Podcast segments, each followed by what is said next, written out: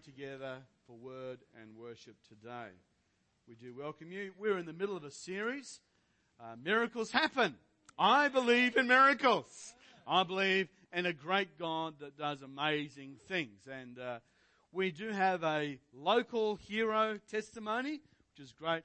Thank you, Shirley, for sharing this morning. That was very, very meaningful to us as a church. So uh, we'll, we'll throw to one of our local stories.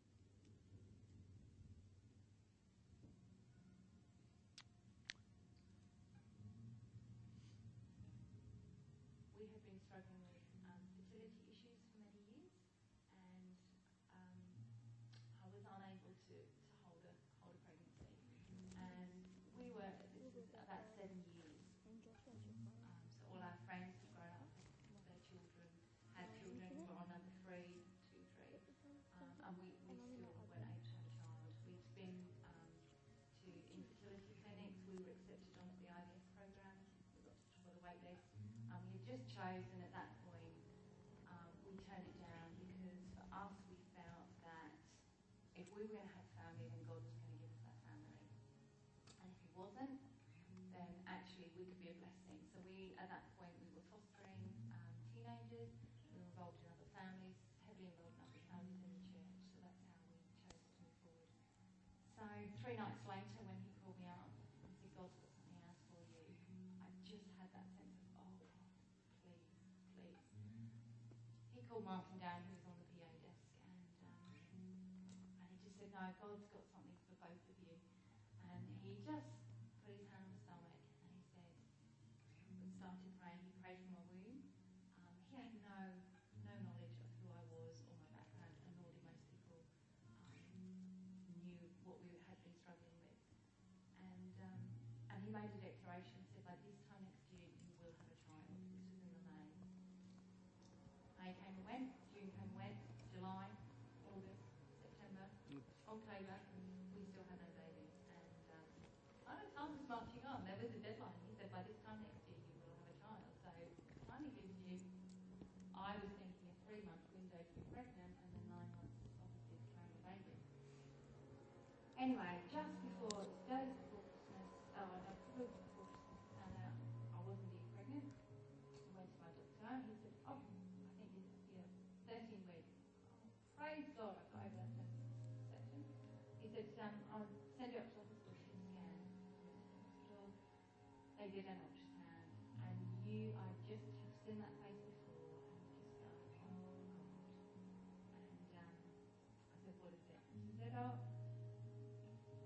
I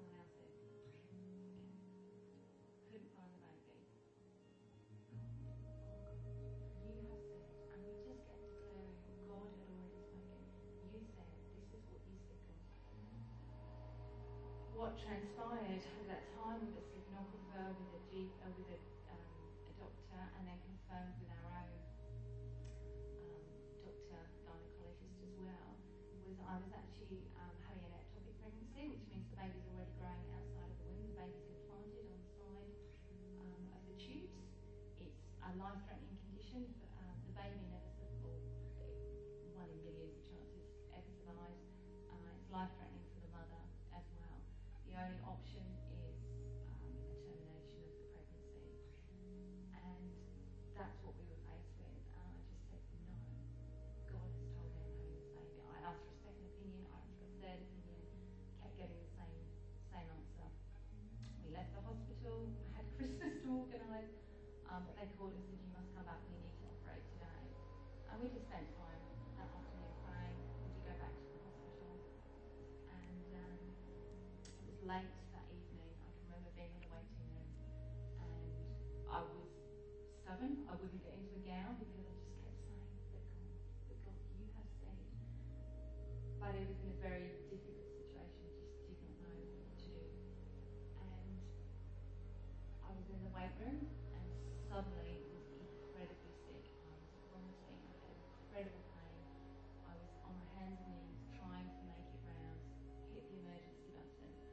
suddenly there were people everywhere. It's birth, theatre now, and before I knew it, saying, I need my husband. He'd already gone home to start the kids, and um, out the blue, he suddenly turned back as I'm being wheeled down the corridor, and I, God, dear God, and that was all I knew till I woke up. When I woke up, the surgeon was lying, uh, sitting next to where I was lying,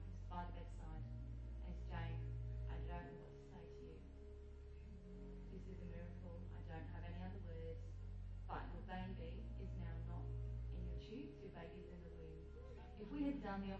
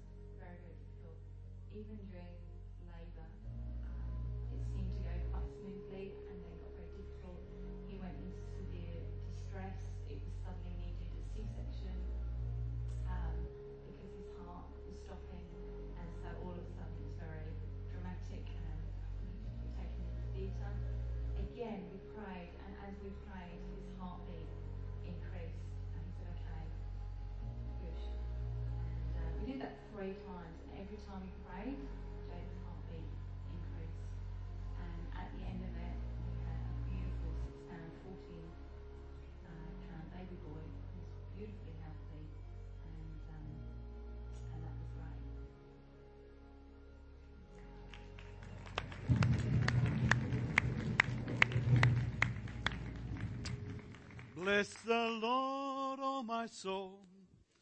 And I won't inflict any more, but we have many reasons to worship and praise our God. What an amazing story. Jane, can you just stand up? We just want to celebrate the God that you serve. He's a good God. Good God. And I love the reality of that even the miracles are not always easy. Uh, for those who go through miracles, uh, they're not always fun. God comes through and they're amazing, but you still have to walk through often storms and difficulties and valleys and dark places. But that's how you get the stories. If it was something Mike can fix, then there's no opportunity for a miracle. Uh, God likes to get me onto spots where Mike can't fix it. Because Mike likes to fix things. Mike likes to be in control. Mike likes to think that he can be God. So God has a way sometimes allowing us to get into places, sometimes by our own foolish choices, uh, where then God can then show himself to be God Almighty, amazing grace. So we do thank you, Jane, for that story. And uh, it fits really nicely into what we're doing today. We have been doing a series on miracles and different aspects of getting miracles. But one of the aspects that Jane really touched upon was the issue of getting a word from God. We spoke about this a little bit, getting a unique, specific, spirit charged word is an important part of any miracle. Because normally you'll get the word first before you get the miracle. Instant miracles are easy to believe God for, aren't they? God, I believe, poof, it's happened. Well, I didn't have to believe much, did I? Just happens like that. What actually tests faith is the longer you have to wait for that which seems impossible. I can believe God pretty adequately for the impossible for five minutes. For ten minutes I can believe the impossible. For twenty minutes maybe. But what really gets the test of faith is when it becomes year after year after year. You know, Pastor Bob and Pam are still believing for their son to come back to the faith. and they've been believing for so many years. It takes great faith to do that. Great faith. As circumstances come up that disappoint and get in the way and say it's never going to happen, it's faith that says it's going to happen because I've got a word from God. God said it and that settles it. And so there is great power in the words that we have and the words that we choose to believe. Lord Byron, an English poet, said many years ago that my wife and I always think exactly the same. The only problem is that she always has the first think. Agreement is a powerful thing. Uh, the Reverend Jones noticed that uh, Mr. Brown had been nodding off in his sermons. Not that any of you would ever do that here, would you? No, no. I try to be reasonably interesting. And so he noticed that uh, his grandson, little Bobby, was in church most days. And so he said to Bobby after church one day, look, if you can keep your grandpa awake, I'll give you 50 cents a week for keeping grandpa awake. And this seemed to work really well because for about six weeks, grandpa stayed pretty alert. And the Reverend uh, uh, Jones noticed that every time grandpa began to, you know, Bobby had given him the elbow, the, whatever it was, and just kept him awake. Then, grandpa went back to bad habits and started to sleep again in the front row. And so he went up to the Reverend Jones went up to Bobby and said, Look, I thought we had an agreement. You know, you were going to keep your grandpa awake. I was going to give you 50 cents a week. He says, Yes, I know, but grandpa's made a better offer. he pays me a dollar a week to let me sleep. What's wrong with you laughing at one of my jokes? there is power in agreement, isn't it? I think we underestimate the power of those allegiances, those alliances, the things that we link with has incredible power over our life. And the Bible's quite clear about that. In Matthew chapter 18 verses 19 to 20, the Bible says that where two or three gather together and agree, say agree, agree. and agree, then whatever you agree upon, God's going to do. But you know, that, that happens anywhere. Where two or three people gather together behind the school fence to smoke a joint, guess what's going to happen? They're going to agree and something's going to happen. There's power and influence, there's power in the circles in which we all hang with. So it's incredibly important to understand that what we allow into our life, what we agree to, what we give assent to, what we align to, will affect your life. Don't think that it won't. And so the Greek word there is the word symphono, which is where we get the word symphony, which means to come to a common understanding. So there is a law of alignment. Who or what you align with will influence your life. Who or what you align to will influence your life. You show me your friends, and I can show you your future. You show me what you read, I can show you your future. You show me what you're allowing into your mind, I can show you your future. You show me what you're listening to on your iPod, I can show you your future. Because what you align yourself to influences you.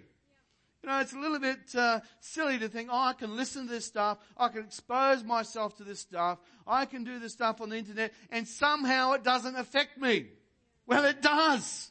It totally affects you. In the book of Acts, there's a uh, right in the early days of the church, the book of Acts, there's a couple by the name of Ananias and Sapphira. This was a time when the church was going through massive revival. It's growing in leaps and bounds. And uh, there was such a generosity upon the church at that time that people were actually making agreements that they would come and they would donate their goods to the church to help actually feed the poor and to look after other people. It'd be great for the church to be in that level of generosity again, where there's an abundance of wealth so that we can actually do our job as the church. So this was happening in the life of the church, so it was a free will thing. It wasn't legislated. It wasn't, you know, the 13th commandment that had been added into the church. You've got to sell all that you have. And uh, we know that Barnabas was noted as a very wealthy man who had sold a property and had given it to the church so that they could do the work of the kingdom. Incredible generosity. Great stuff. But there's this couple called Ananias and Sapphira. And what they say is They agree amongst themselves. Say the word agree.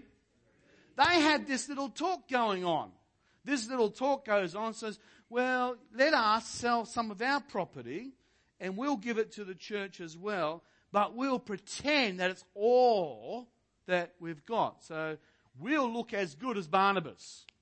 So it's just a sense of, you know, a bit of pride's going on here. They want to look good. And so they make this agreement that they will then come and present this money to the apostles and they'll pretend it's their whole wealth.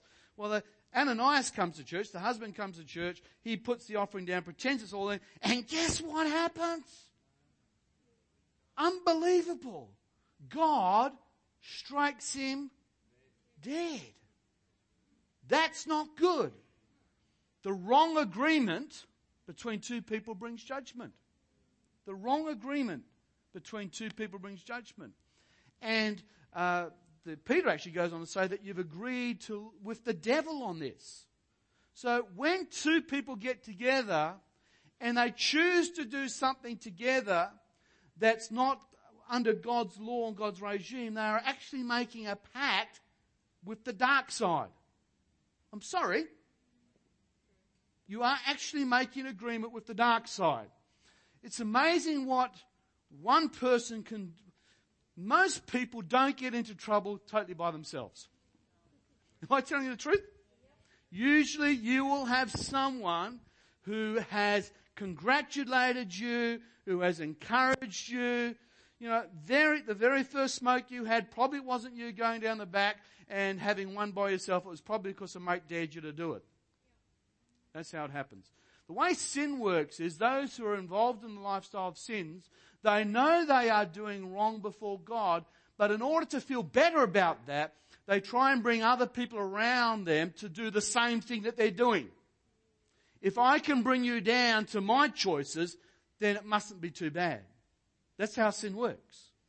You know, they never say, oh, it's okay for you to live a pure life and not sleep around. They'll want to say, no, you're crazy and you ought to try it because this is good. Isn't that how it works? So your allegiances are critical. The people that you form with, the voices that you allow in your life will affect your destiny just as, much as it did for Ananias and Sapphira. They made an agreement that resulted in the judgment of God. And here's the bad news is God hasn't changed his mind about sin. He's just letting you store up. He's letting you store up your future and one day judgment will come. It is his hope, of course, that before the judgment finally comes, that you will come to our senses, that Mike will come to his senses, and we will stop storing up that for ourselves and give our lives to God, let him forgive us, and then we will come to a relationship with him. But life is a bit like going to Woolies with a shopping cart. And we can put things in, put things in, put things in and stuff, but eventually there's a checkout. And we get to pay what's at the checkout. And you can either let Jesus pay or you pay. And some of us just walk around Woolies all day thinking, oh, this is okay. I'll have some Tim Tams. I'll have some nice Iced VoVos. And we keep on loading stuff into our trolley thinking it's not going to matter. It matters. Because one day the checkout comes. And we think just because we haven't got to the place of accountability yet that it will never happen. One day we will all get to the checkout. Is that okay? Am I telling you? Okay, so what you then accept, what you then align yourself, then determines some of those allegiances. And these can be really dangerous. One of the great tragic verses, I think, in the Bible is in 2 Samuel chapter 15, where 200 young men are with, uh, with Absalom and they go to a party. They think they're just going to a party. And then at the party, Absalom suddenly announces, oh, by the way, we're actually going to overthrow the kingdom and we're now involved in a civil war. How many of us have just ever gone to a party? Come on, be honest. You know, we went to the wrong place with the wrong people at the wrong time, not realizing that we're involved in a rebellion. I don't know about you, but that was a lot of the mischief I got into. And sadly, it was a lot of the mischief I've got other people into. I think one of my regrets as being a total heathen many years ago before I came to know Jesus was I was a terrible influence on a Baptist boy. There's a good Baptist boy, Yeah, good Baptist parent, what I'm talking about. So I just said, everybody get up, and I just want you to raise your hands now if you want the Holy Spirit, and I'm going to pray for you to receive the Holy Spirit. So I didn't lay hands on anybody. It's three things. So I can't see the back at all. Can't see it. It goes right up the ground. So I pray, in the name of Jesus, receive the power of the Holy Spirit. Amen. That's all I did. And I went home and I was alright. Thank you, Jesus. The only other time so the devil tries again, you see. What I didn't know was, apparently on the back of the crowd, quite a number of Hindus from surrounding villages had actually come to the meeting to disturb the meeting. They had come with clubs and machetes, and they were there to actually cause trouble amongst the, the thing. But apparently when they got there, they got a bit curious and they started listening. They're hiding in the cornfields, and they got slain in the spirit, and they got gloriously then saved after that. And to this day, I'm told that about six villages in Gujarat, where these guys have come from, that have actually, as long as there is memory, have been at war with each other. They've all come to faith and now they're brothers and sisters in Jesus Christ.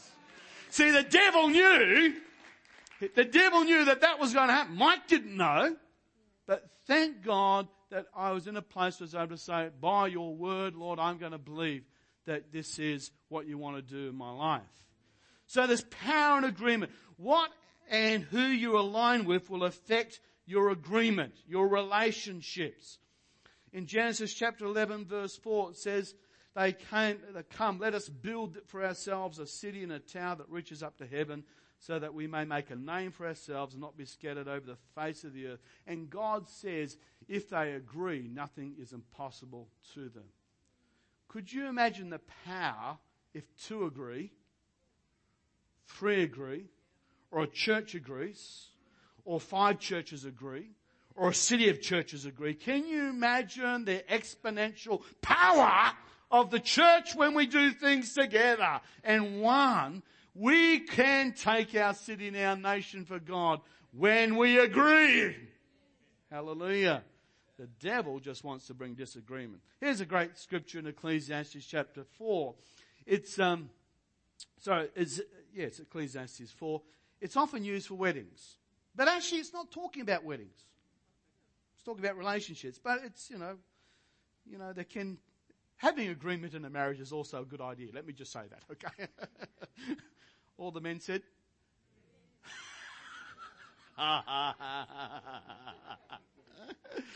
oh dear, oh dear. This is what it says. Two are better than one because they have a good return for their work. If one falls down, he has a friend to help him up. But pity the man who falls and who has no one to come and help him up. Also, if two lie together, that's actually not sexual. It's actually talking about just, you know, camping out together and, uh, and by the warmth, warmth of a fire. They will keep warm. But how can you keep warm alone? If you're a Christian who's alone, I'm going to ask you, how do you stay warm if you're alone? Though one may be overpowered, two can defend themselves. And it has this interesting statement. A cord of three strands is not easily broken. And whilst I think it's a great metaphor for marriage, you know, my wife and I would not be married today if it's simply because of romantic love. We've had lots of romantic love and we enjoy lots of romantic love, but that's not what kept us together. What's kept us together is covenant. We made a promise to each other and so sometimes I've had to suck it up and say, I'm sorry, I was wrong. I think I've done that at least once. She's not here to tell tales, is she? uh, that's just the truth. And we love each other more deeply than ever before. That's covenant. It's what keeps you connected. So it's a great metaphor, isn't it? You know, that the, the husband and the wife, and then you get Christ being the third person to make a cord. You cannot make a rope out of two. You actually have to. I don't understand. Girls who braid your hair, you may know that, but you can't really do it two. Three makes it very strong. But the truth is that works for every relationship. So if you find someone in your school and they think, you know, outing things out on Facebook is a good thing to do, and you agree with them, guess what? That's not easily broken. If you find someone in your life who says, look, it's okay to lie to your parents or to do or whatever and stuff, and you find a friend who's going to agree with that, that's not easily broken. If you find a friend though, who says, let's meet to re- read the Bible each day and just pray for each other, that's not easily broken. Whatever you agree with, whatever's in the third strand of that is actually not easy to be broken. So here's the great power. If you've actually picked the right relationships and make the right agreements, guess what? It's strong. And it'll take you to very, very good places. So that's the importance of actually building into your life. Good people, good relationships, what you agree with. So here's, here's the deal. The Word of God says these sorts of things over here. The world says those sorts of things over there. And if you can understand it, when you stand under the promises of God, you stand under an umbrella that protects you from the harms and the consequences. So, back in the Garden of Eden, there was only one very simple piece of scripture to, to obey. Thou shalt not eat of the fruit of the tree of the knowledge of good and evil. That was the only scripture they had to learn, wasn't it? They didn't have 66 books to work, to work out, 18,000 scriptures. They only had one scripture. Thou shalt not eat. If you stay under that, if you believe that, no sickness, no pain, no suffering, eternal life, blessing, blessing, blessing. It's pretty good, isn't it? I obey it. There is actually no way of really testing the devil's accusation. Apart from the fact you continue to have blessing. And I've found as I've continued to serve God and follow Him, I've continued to have blessing. That God still looks after me. But the lie of the devil is, if you actually break that word and come over here, you'll actually find it's actually better on this side of the fence. it's actually much better over here. You can be your own gods, make your own decisions and stuff. The only way that can be really only tested is by stepping out of the covering and the blessing that comes from obedience. Obedience brings blessing. Can someone say amen? amen. Obedience brings blessing. When you obey the word of God, things go better. Not always perfectly, but obedience brings blessing. Disobedience brings cursing. Disobedience. So if you stay under the covering of God's word, believe in God's word, good things flow. And yes, there's testing and challenge and there's the pathways of life that will often reinforce those sorts of things. But let me say to you on the basis of God's word, stay with what God said. Jesus Christ was perfectly the Son of God. Yet early in his uh, ministry, he was taken by the devil out into the wilderness and he was tested by him. And he was hungry, so he said, Turn these stones into bread if you're the Son of God, you know. Uh, bow down and worship me, and I'll give you all the kingdoms. Or, you know, throw yourself down and uh, let the angels come. If you are the Son of God. And there's the insinuation. If you are a child of God, if you are saved, if you are in relationship with God, why is the bad stuff happening? Why do you have hunger? Why do you have unfulfilled dreams? Why do you have unfulfilled areas of satisfaction and nourishment in your life? Why is that there? And Jesus came back. It is written. It is written. It is written. It stands written. His response to the challenges of temptation is that this is what God has said. And in the Greek language, it has this idea that it was written back down there when uh, Moses wrote it down, he was basically quoting the book of Leviticus, says it was written there, but its effect continues now, now, now, now, now. It still stands written. It's still as true today as it was when Jesus said it. It was true as when Moses wrote it down. It stands written. God's word is secure and it will not fail. It will not fail. So which word are we going to believe? So important that we get a word from God that will get us through. And uh, Shelley shared today how they went through a very deep experience as a family. You, it could not be probably anything more difficult to face on a human level in many ways when there's love and loss mixed into the same thing. And she had a word. For her, it came in a vision. For her, it came in a picture form. But having that was undergirded her miracle, and she was able to walk through that having your word from God. You know, I've given you probably about 5,000 words in the last half an hour. Not one of them will help you. But a word from God, one word from God, is your miracle. It is your confidence. So let me say to you, just looking at the hand, the Word of God, first, uh, Romans chapter 10 verse 17, hearing the Word of God. So faith comes by, faith comes by, faith comes by, faith comes by, faith comes by. Oh look, I know I'm being a bit boring, but today I'm actually trying to help you today. Faith comes by, not thinking.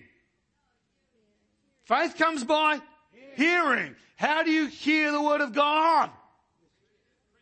You've actually got to hear it, don't you? You've got to actually speak it out. The best place for you to hear the Word of God is when it's on your lips. That is the best place. Look, preaching's not bad either. In all what I say today, there is that possible moment when the Holy Spirit will take my clumsy little expression and it'll suddenly become no longer Mike's voice, but God's voice to you. That happens. That's the power of preaching at any moment. If we move from in, information to inspiration in a second, and I pray that happens every day. Every time I get up to preach, dear God, I pray that someone, somewhere in the place, will hear you speak and not Mike. So that's the thing. But faith comes by. If you want a miracle, you need to start hearing the word of God. You need to start putting it on your lips. You need to start declaring it. You know, I am more than a conqueror in Jesus Christ. If you agree with what God says, if you align yourself with what God says, if you'll affirm that and you'll speak it, I am more than a conqueror in Christ Jesus. And say it and say it and hear it and hear it and hear it until you believe it. One day you'll suddenly say, I hear it. I am more than a conqueror. So hearing, faith comes by hearing and hearing by the word of God, not by the TV set, not by the internet, but by the word of God. We need to quote the scripture.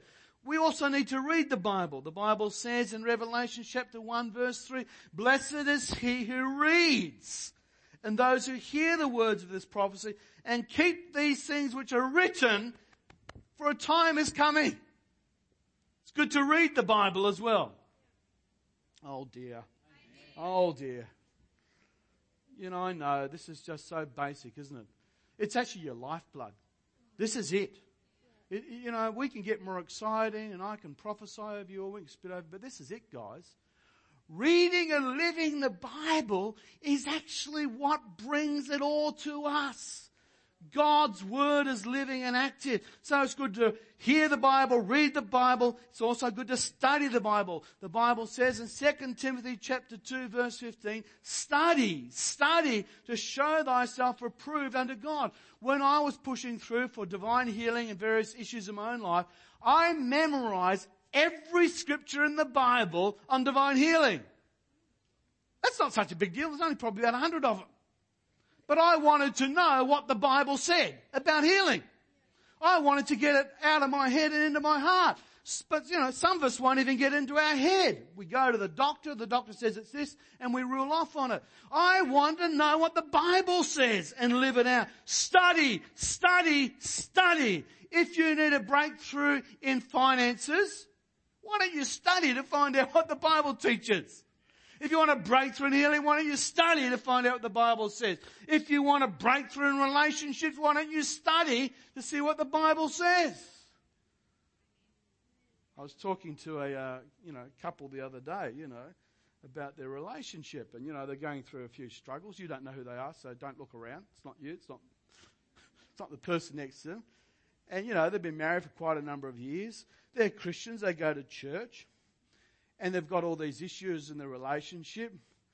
Um, she thinks uh, he's dominant, and he thinks she's uh, dominant, and they can't seem to find out what's going on. And I asked them, "Do you want to know what the Bible teaches on marriage?" And they said, "No, we just want you to fix the marriage." And I had to say to them, "I'm sorry, I, I can't help you. You know, we can teach you some skills." No, we can teach you, you know, use a deodorant, be kind. We can say all that stuff. But the truth is, it's the Bible who tells the woman, you must respect your husband. She didn't want to respect her husband because he doesn't do this and he doesn't do that and he's lazy and he won't do this and he doesn't do that. I'm not going to do that. He doesn't earn my respect. But the Bible says you must respect your husband. I can't help if you can't do that because I believe the Bible's the only way to do it. I said to the husband, you must love your wife. You must lay down your life and be crucified for your wife. He didn't like that idea at all. But it's in the Bible. It's what the Bible encourages. You must love your wife. And it's not that hard, guys. so study.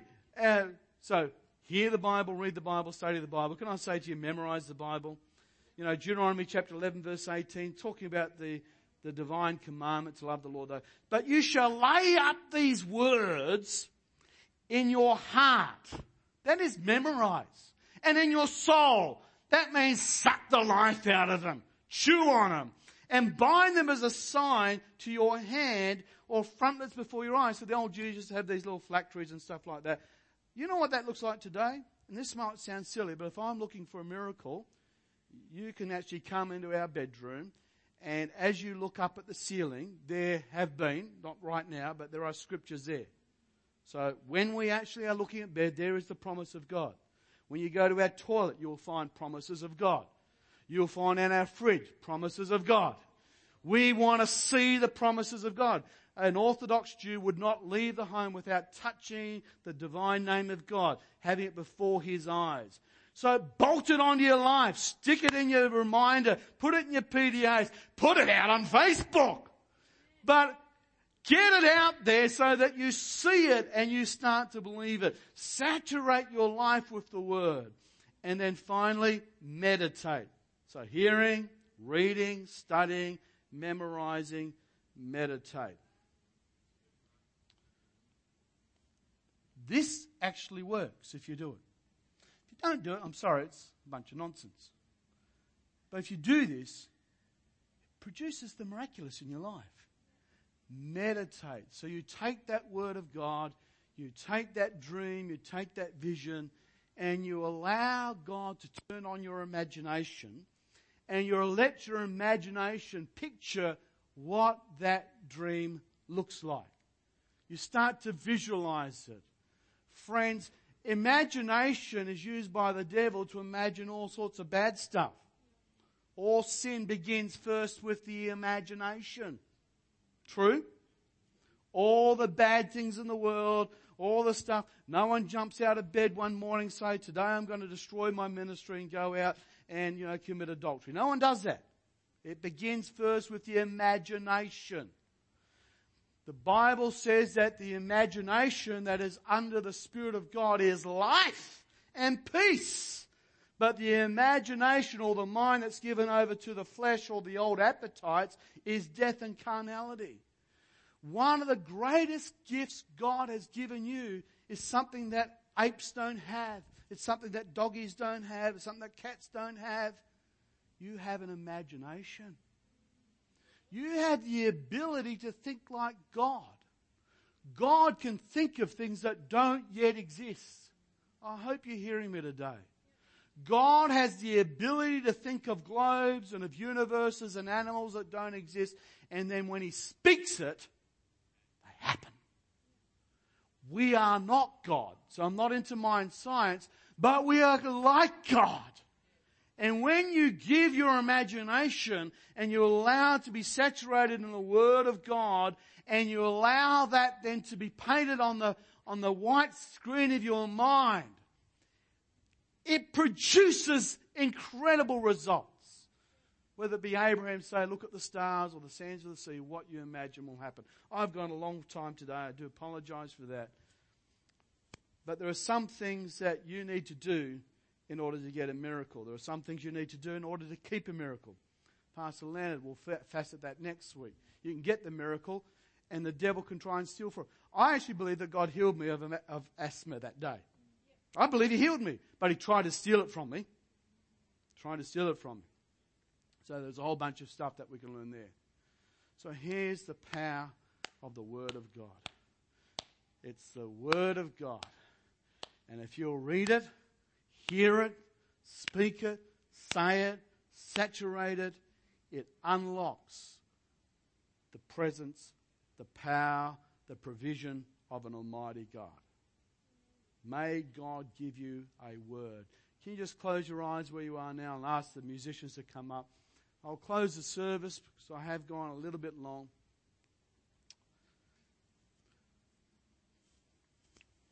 Maybe we could just briefly stand if you're able to. Not everybody has uh, full mobility in our church. We love the fact that you can come and share with us. We love the fact that one day it's quite possible that you'll be able to stand up and worship God with the rest of us. But just as we're in the, this presence of God, I, I just want you to just close your eyes and just carve out a little sacred space for where you are right now. I'm going to invite the Holy Spirit to come and for Him to quicken is the, the language that we often use, but to actually take a promise or a word for you. So if you have a need in your life, you're believing for an unsaved friend or a relative, you're believing for breakthrough in a certain area, whether that's physical, emotional, or spiritual, I want you just to let that rise in your consciousness towards your God. Let him hear about it. You don't even have to speak it out loud, but just connect with him where you are right now and just say, God, this is my deal. This is what I, I need in my life. I'm struggling with this. I have pain in my body. I have mobility issues. I don't have enough money. I have nowhere to stay. Whatever it might be. I want you to let that just rise up to God as a request to Him. Ask and keep on asking. Luke 11. Seek and you will find. Knock and the door will be open. I'm going to ask you, Holy Spirit, right now to come to each one of us right now. I want you to speak, Holy Spirit. I want you to give each of us, Lord, a, a picture, a vision, a word, a text, a psalm, Lord, an image, an impression. But Lord, we're looking to hear from you. Prayer is not about us coming to you for shopping list. Prayer is about us connecting and cooperating with what you want to do. Show us, Lord, what you want us to do, what we need to do. Lord, we just want to then stand here and say, Lord, we are willing. Help us to find the right people, Lord, who'll affirm faith, that are aligned to faith, that will agree, that will say the divine amen. Lord, we reject, Lord, all the other voices. Lord, uh, we reject even our experience, Lord. Father, we appreciate doctors. We appreciate, Lord, the people that mean well. But Lord, we make the decision to say amen. amen. To say amen. amen. Let it be, Lord, according to your word. Let it be, Lord, according to your diagnosis, your prognosis, Lord. Father, we choose this day to believe on the word of God. Lord, we stand on your word. Lord, it's a solid rock. Father, all else is sinking sand. But Lord, those who hear the word of God and do the word of God, Lord, can stand on the rock, Jesus. And we give you praise and we give you honor for that in Jesus' name. Amen. Amen.